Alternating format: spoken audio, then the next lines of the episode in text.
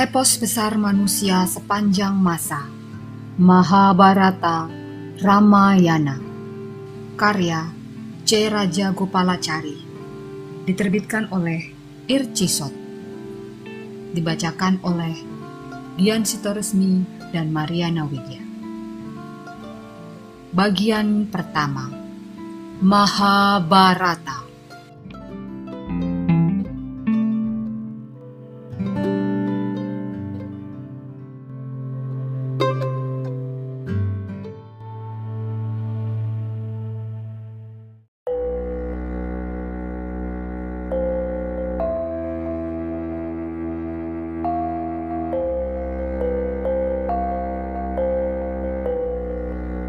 11 Karna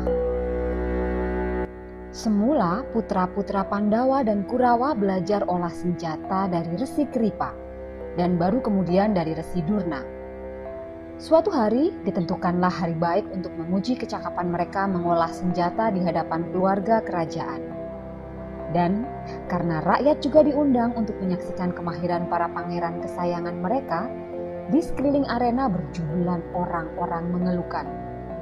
Arjuna memperlihatkan keterampilan olah senjata yang melebihi kemampuan manusia normal. Para penonton dibuat terpukau dan dicekam rasa kagum.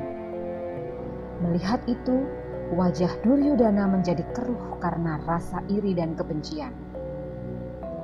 Menjelang senja hari, tiba-tiba terdengar suara gemuruh menderu-deru dari arah gerbang arena seperti gemuruh halilintar. Suara itu adalah suara denting senjata yang menandakan tantangan kepada sang pemenang ujian laga hari itu.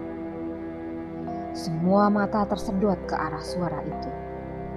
Mereka membuka jalan bagi seorang pemuda gagah perkasa yang wajahnya memancarkan cahaya.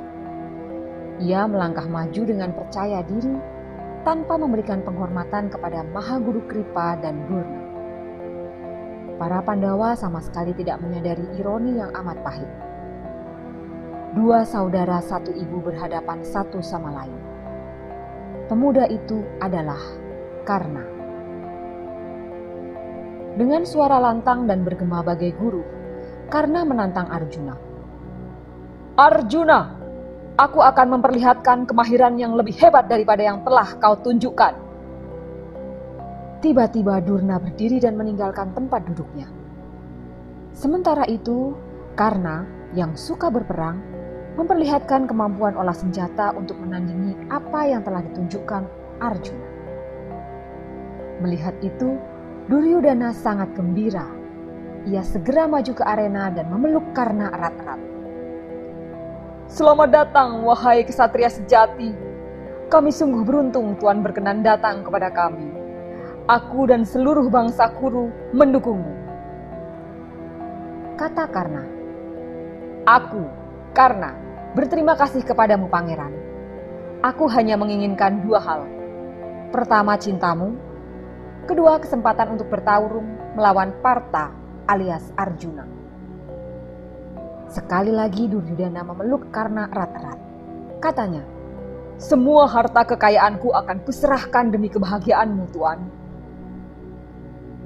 Sementara hati Duryudana berbunga-bunga karena sukacita, Arjuna tersinggung hatinya dan dia marah besar. Dengan tajam, Arjuna menatap Karna yang berdiri tegak dengan angkuh sambil menerima salam dari para Kurawa. Hai Karna, akan kubunuh kau dan kukirim kau ke sudut neraka, tempat yang diperuntukkan untuk tamu tak diundang dan bermulut besar sepertimu. Karna tertawa mengejek. Hai Arjuna, arena ini terbuka untuk siapa saja, tidak hanya untukmu. Kekuatan adalah tanda kekuasaan, dan siapa yang kuat, dialah yang menang. Apa gunanya banyak cakap? Omongan kosong hanyalah senjata mereka yang lemah. Ambil panahmu, jangan banyak cakap lagi. Karena ditantang seperti itu, dan dengan seizin Mahaguru Durna, Arjuna segera memeluk saudara-saudaranya dan menuju ke arena. Sementara itu, karena meninggalkan para Kurawa yang menerimanya dengan hangat, ia segera menyongsong Arjuna dengan senjata di tangan. Dan Sepertinya orang tua kedua pahlawan itu ingin memberikan dukungan kepada anak-anaknya dan menyaksikan pertarungan yang sangat menentukan itu. Batara Indra, Dewa Guru, dan Batara Surya, Dewa Matahari, segera menampakkan diri di kayangan. Ketika melihat Karna, Dewi Kunti tahu Karna adalah anak sulungnya. Ia langsung pingsan. Widura segera menyuruh seorang dayang untuk menjaganya. Tidak lama kemudian Kunti sadar. Ia hanya dapat berdiri. Ia marah bercampur bingung akan apa yang mesti ia perbuat. Ketika pertarungan hampir dimulai, Mahaguru Kripa yang paham seluk-beluk aturan perang tanding maju ke depan dan bertanya kepada Karna. Putra raja yang siap bertarung dengan tuan ini adalah putra Pandu dan Prita. Ia adalah anak keturunan Wangsa Kuru Wahai kesatria yang gagah perkasa, tunjukkan dahulu asal-usulmu. Hanya setelah engkau menunjukkan asal-usulmu, Parta boleh bertarung denganmu. Putra raja yang bergaris keturunan mulia tidak boleh bertarung dengan seorang petualang yang tidak jelas asal-usulnya. Mendengar kata-kata itu, karena serta-merta tertunduk lunglai, seperti sekuntum bunga terata yang disiram hujan. Duryudana segera berdiri dan berkata, "Jika pertarungan ini tidak dapat dilangsungkan hanya karena Karna bukan anak seorang raja, mudah saja. Aku nobatkan Karna menjadi raja Angga." Setelah meminta persetujuan Bisma dan Destarata, ia segera melakukan semua persyaratan upacara penobatan dan menobatkan Karna menjadi raja Angga. Dengan memberinya mahkota, permata dan semua lambang kebesaran raja. Pertarungan kedua pahlawan itu sudah tidak terelakkan ketika tiba-tiba tukang sais tua, Adirata, ayah angkat Karna, maju ke arena. Ia membawa tongkat dan tangannya gemetaran karena takut. Melihat ayahnya, Karna segera mengulurkan sembah hormat dengan kepala tunduk. Dengan sungguh-sungguh karena menunjukkan sembah bakti seorang anak kepada orang tuanya. Orang tua itu memanggil anaknya, ia peluk anaknya dengan tangannya yang kurus dan gemetaran. Ia menangis terharu. Air mata membasahi wajahnya yang telah basah karena air yang menetes dari mahkota Karna. Melihat itu semua, Bima tertawa terbahak-bahak. Katanya, Oh, dia hanya anak seorang kusir kereta. Ambillah cemetimu dan jadilah kusir seperti ayahmu. Engkau tidak pantas mati di tangan Arjuna. Kau juga tidak pantas menjadi Raja Angga. Mendengar kata-kata Bima yang menghina, bibir karena bergetar menahan amarah. Saking marahnya ia tak dapat berkata apa-apa. Ia hanya menatap matahari yang sedang tenggelam dan mengambil napas panjang. Tetapi Duryudana berteriak memotong Bima. Hai Werkudara, tidak pantaslah engkau berkata seperti itu. Hakikat seorang satria adalah keberaniannya, bukan asal-usul keluarganya. Aku bisa menyebutkan ratusan orang besar yang berasal dari kalangan biasa. Aku tahu bagaimana rasanya ditanya tentang asal-usul keluarga. Lihatlah kesatria ini, perawakan dan sikapnya. Senjata yang ia bawa serta anting-antingnya. Kemahirannya olah senjata. Pastilah ada sesuatu yang misterius di belakangnya. Karena tidaklah mungkin seekor macan terlahir dari rahim seekor kijang jika engkau mengatakan ia tidak pantas menjadi Raja Angga, aku katakan ia pantas menjadi Raja seluruh dunia. Setelah berkata demikian, ia segera menyambar Karna dan menariknya ke dalam kereta. Ia pacu kereta secepat kilat meninggalkan arena. Matahari telah tenggelam. Para penonton bubar dengan ribut. Mereka pergi berkelompok-kelompok membicarakan peristiwa yang baru saja terjadi. Ada yang memuji Arjuna, Karna, atau bahkan Duryudana. Batara Indra tahu bahwa pertarungan sengit antara putranya dan Karna memang tak dapat dielakkan. Maka ia menyamar menjadi Brahmana dan mendatangi Karna yang terkenal murah hati. Ia ingin meminta anting-anting dan senjatanya. Batara Surya sudah memperingatkan Karna dalam mimpi bahwa Batara Indra akan mencoba mencuri kesaktiannya. Tetapi karena tidak dapat menolak permintaan yang ditujukan kepadanya. Akhirnya, karena memotong anting-anting dan memberikan senjata yang telah ia bawa sejak lahir kepada Brahmana itu. Batara Indra, raja para dewa sangat terkejut dan senang.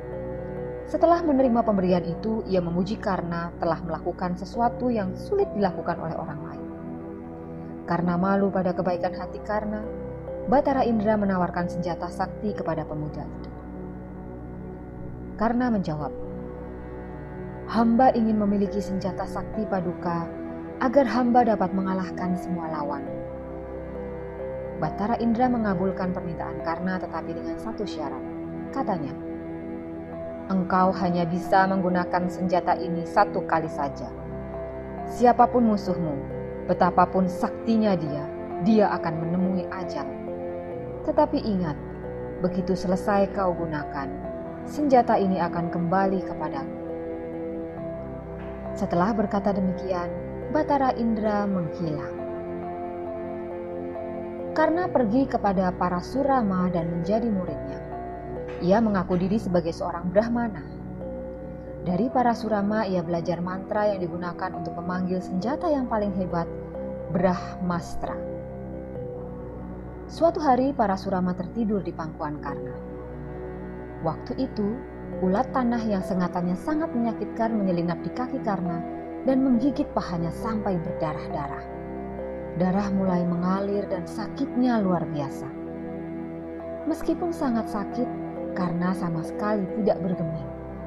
Ia takut mengganggu tidur gurunya. Ketika bangun, para surama melihat darah mengalir dari paha Karna. Ia berkata, Muridku terkasih, Engkau pasti bukan Brahmana, hanya seorang satria yang dapat menahan penderitaan badan tanpa bergerak sedikit pun. Katakan kepadaku, siapa sebenarnya dirimu? Karena mengaku bahwa ia berdusta dengan mengaku diri sebagai Brahmana. Sebenarnya dirinya hanyalah anak sais kereta kuda. Mendengar pengakuan itu, para Surama marah dan mengucapkan kutukan pada Karna. Karena engkau telah lancang menipu gurumu, Brahmastra yang telah kau pelajari tak akan bisa kau gunakan pada saat yang menentukan hidup matimu. Engkau tidak akan bisa mengingat mantra pemanggil senjata itu pada saat engkau membutuhkannya. Karena kutukan ini, ketika ia menghadapi saat-saat yang paling menentukan dalam pertarungannya dengan Arjuna kelak, karena tidak dapat mengingat mantra pemanggil Brahmastra.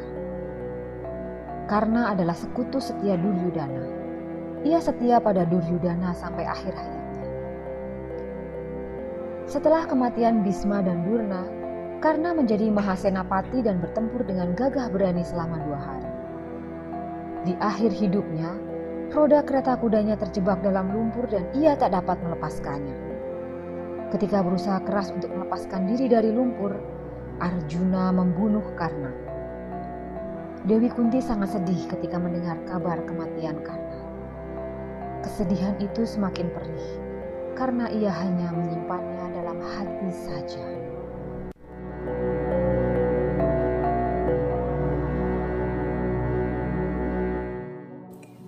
Dengarkan kisah selanjutnya di episode berikutnya.